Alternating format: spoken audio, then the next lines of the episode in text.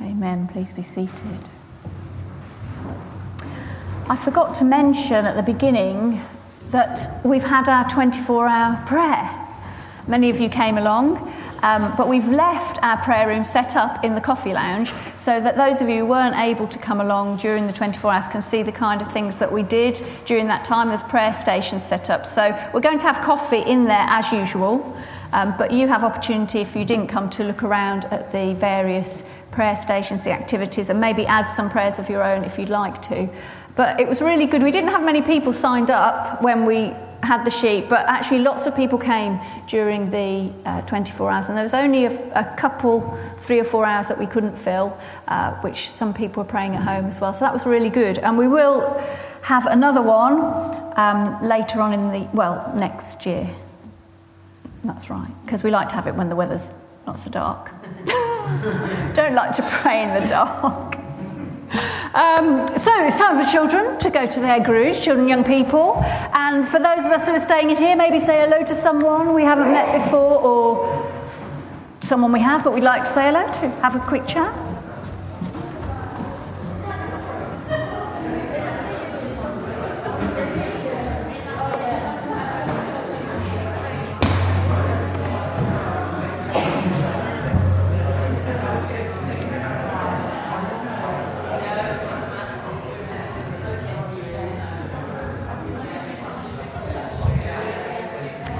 While you're doing that, I'm going to hand round a basket that's got pens in and little feet. Please take a foot and a pen.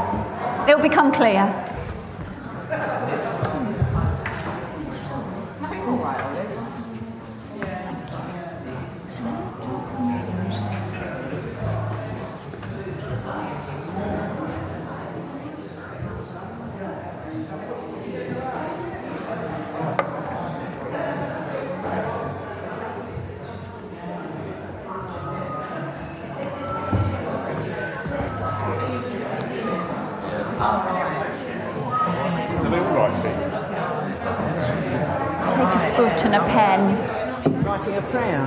And a pen.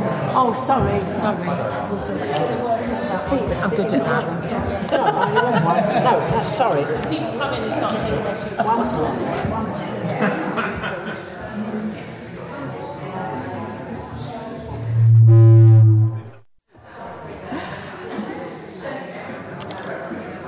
Righty-ho. There's feet and there's pens coming round. Not real feet, obviously.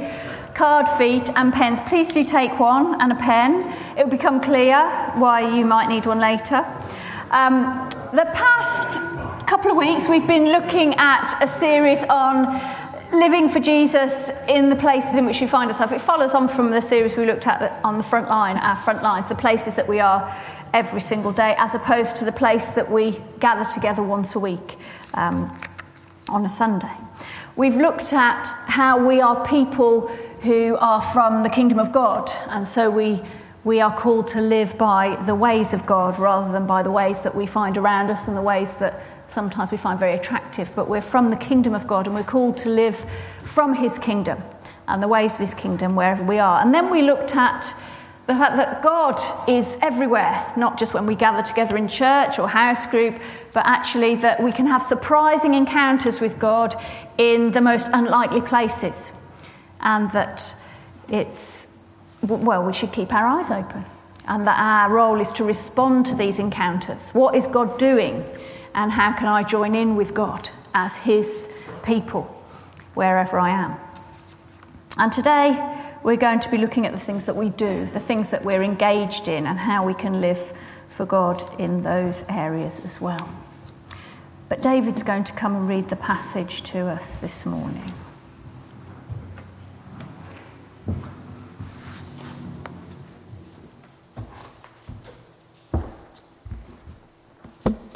The reading is from Colossians chapter 3, beginning at verse 15, and it should be on the screen. Let the peace of Christ rule in your hearts, since as members of one body you were called to peace, and be thankful. Let the word of Christ dwell in you richly, as you teach and admonish one another with all wisdom, and as you sing psalms, hymns and spiritual songs with gratitude in your hearts to God. And whatever you do, whether in word or deed, do it all in the name of the Lord Jesus, giving thanks to God the Father through him. Wives, submit to your husbands, as is fitting in the Lord. Husbands, love your wives, and do not be harsh with them. Children, obey your parents in everything, for this pleases the Lord. Fathers, do not embitter your children, or they will become discouraged. Slaves, obey your earthly masters in everything, and do it not only when their eye is on you and to win their favour, but with sincerity of heart and reverence for the Lord. Whatever you do, work at it with all your heart, as working for the Lord, not for men, since you know that you will receive an inheritance from the Lord as a reward. It is the Lord Christ you are serving.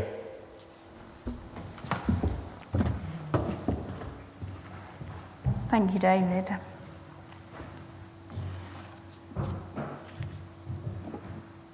Didn't realise we had this passage to speak on until I looked at it earlier in the week, and I thought, oh, brilliant.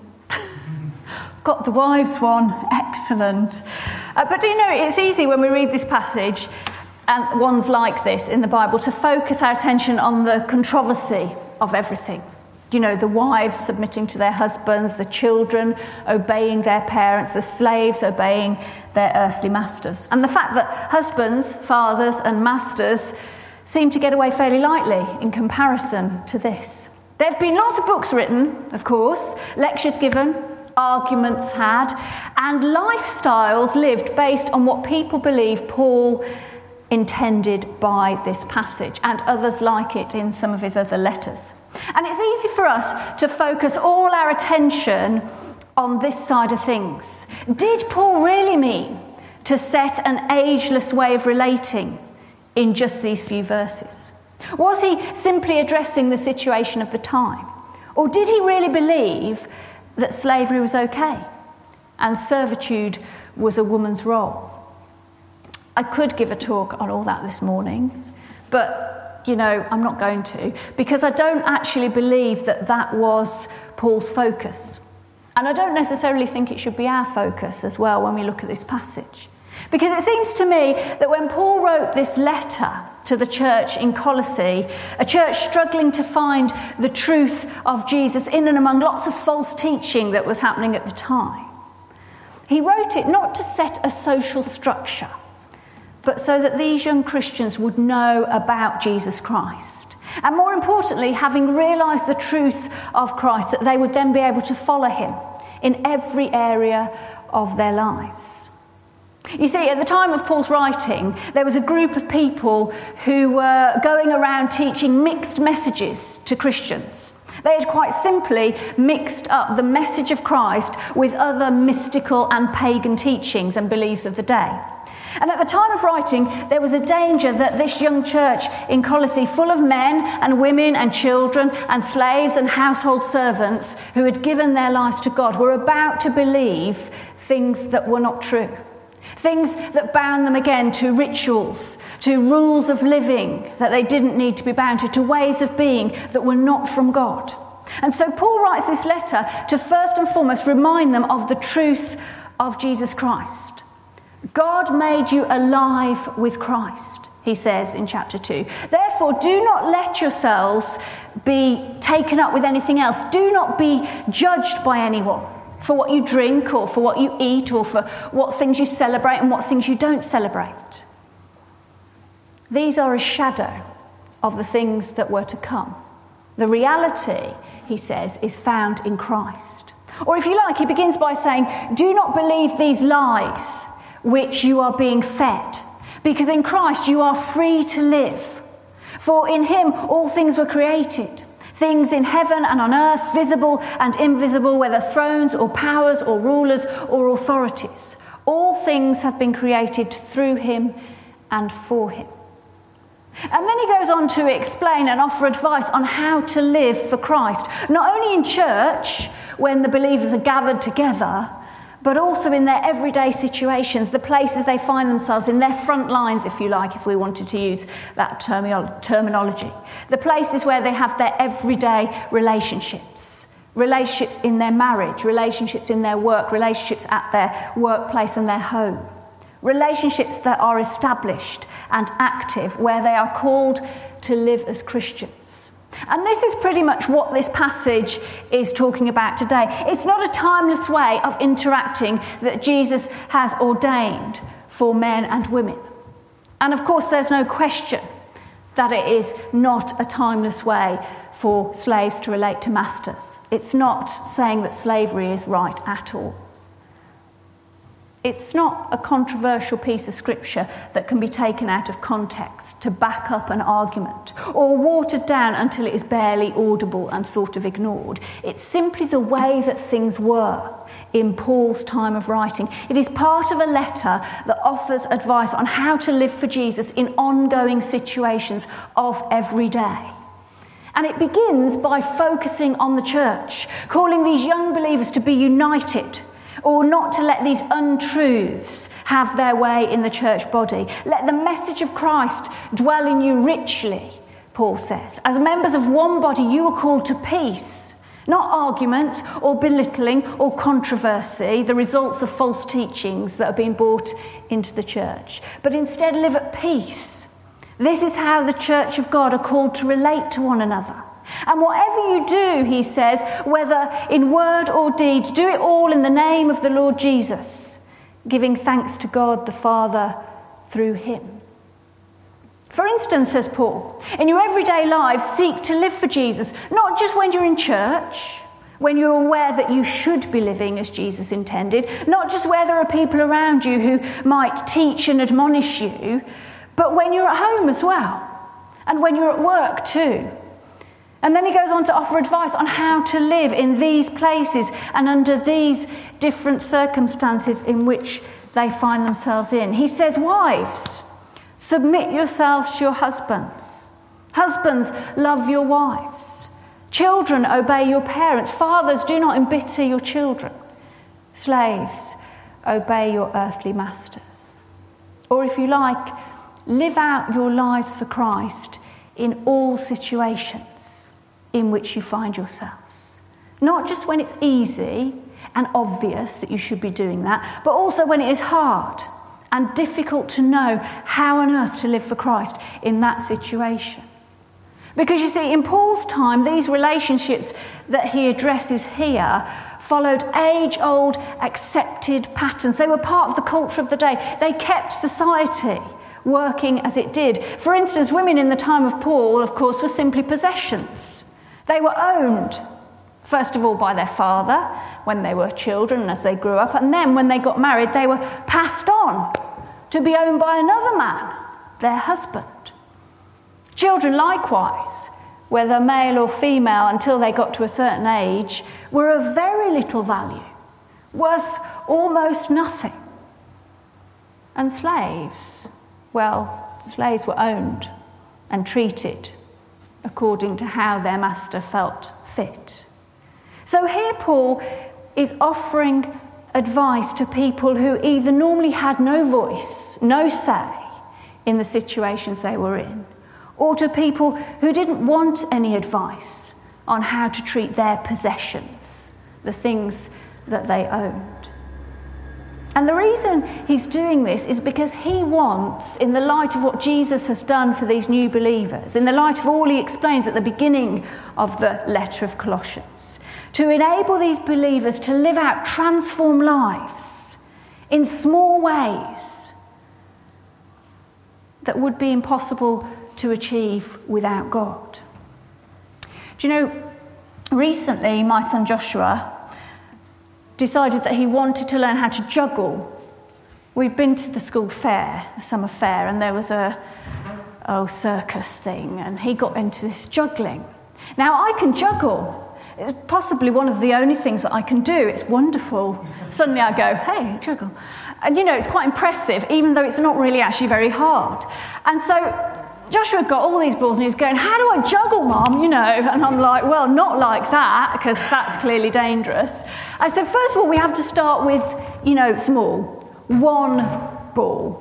Okay, he said, all right then. But then he got a bit fed up with that. Well, then we went on holiday and he wanted to practice with the stones on the beach. Well, there was a lot of near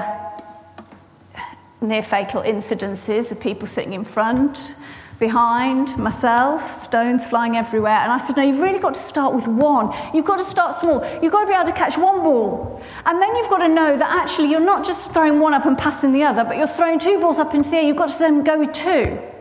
Well, we did that for a bit, not very successfully, but we did it.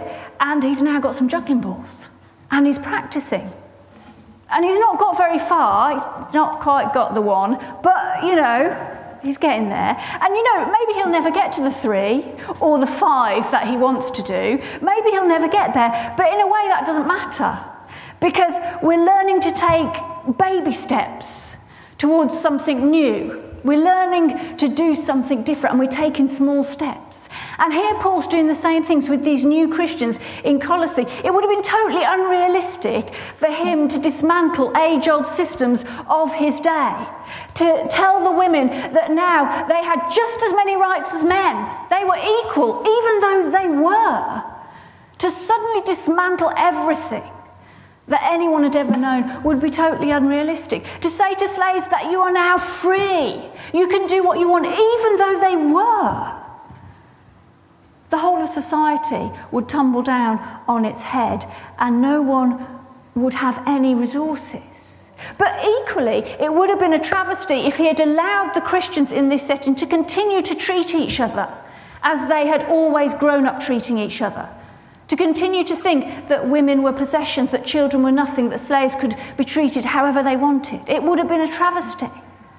And so he offers advice that will help them to take baby steps, to live for Christ in the situations in which they find themselves. He doesn't ignore home life and work life and simply focus on living for Christ in the church, just as he doesn't accommodate a completely unrealistic transformation from no juggling balls to 5 straight away. But instead he calls these believers to walk that hard road that we have to walk if change will take place. A road that requires them to live for Jesus within situations that they find themselves in, even if they hate those situations. To take baby steps, if you like, towards something new, knowing that they may never get to that place in their lifetime, but that their actions would speak volumes to those around as they live for Jesus at church and at home and in their workplace. And as we read this passage, I'm well aware that it's so hard for us to get past the uncomfortable seeming acceptance of these relationships. This isn't the way it should be. Jesus didn't think it was the way it should be. God doesn't agree it was the way it should be. But there's been years and years between that way and this way now. And baby steps have been taken. It's hard to see that actually in this time Paul was not condoning these things for eternity and saying this is okay. But instead he was encouraging transformation. He was opening the door to something new, both inside the church and out. He was asking for baby steps to be taken for Jesus. For lives to be lived not under the rule of those in human authority, but under the rule of Christ. And he says that when he concludes, whatever you do, work at it with all your heart as working for the Lord, not for human masters. Whatever you do, whoever you are, wherever you are, seek to live for Jesus in those situations and among those people. Which I guess is also a challenge for us today. Maybe not in the same way as it was for people back then, but we still struggle to live for Jesus in relationships, in different types of situations and different types of places. We may find it easier in church because we're expected to live for Jesus. But when we're outside of church, when we're at home, when we're at work, when we're in our friendships and our families, it can often be a different ballgame. And it's these kind of situations that Paul urges the Christians who first received this letter and us who read it now not to give up on, but instead to take baby steps, to seek to work for Jesus in the situations in which we find ourselves in. Whether it be a relationship or a work issue or family dynamics or friendship struggles or whatever it might be, Paul urges us to take baby steps for Christ, knowing that whether we see total transformation or not doesn't really matter, because what matters is that our lives are lived wholly and truly and fully for God, not just when we feel like it, and not just when we find it easy, but at all times, wherever we are, whatever we find we are doing. And that's why you've got the baby feet, the baby steps. Do you see what I've done there? Because there's lots of different situations for each of us. It won't be the same for any of us, I imagine, those things that we find very hard to live for Jesus in. Could be a work situation, could be a relationship we're in, could be family, whatever it might be. There are always situations for each of us where we find it hard to live as Jesus would want us to, where we find it hard to take those little steps. And we actually just want the whole situation to be transformed rather than seeking to follow Christ within it. And so I wanted to give opportunity this morning for us to maybe write down on our feet. That situation doesn't have to be detailed, just whether it's work or friends or whatever it might be, the situation that we find it hard to follow Christ in, and that we just want it all to be different. The situation where we need to take baby steps for Jesus and just give our lives to him within that situation. And we're going to have opportunity just now in the quiet to write down on our feet what it might be. And then as we sing the next song, I'd like to invite you to, if you want, to bring your feet up to the front and to just offer that situation to God by offering the feet before the cross and saying, this is difficult for me, but I want to take baby steps for you.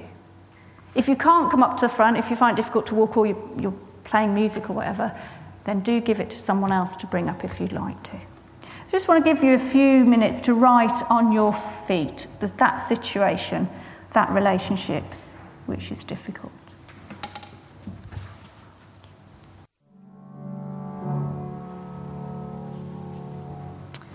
So as we look towards a new day, a better time, may God help us in this time now to take baby steps for him, however difficult that may be. And may God strengthen us and keep us and walk with us always. Amen.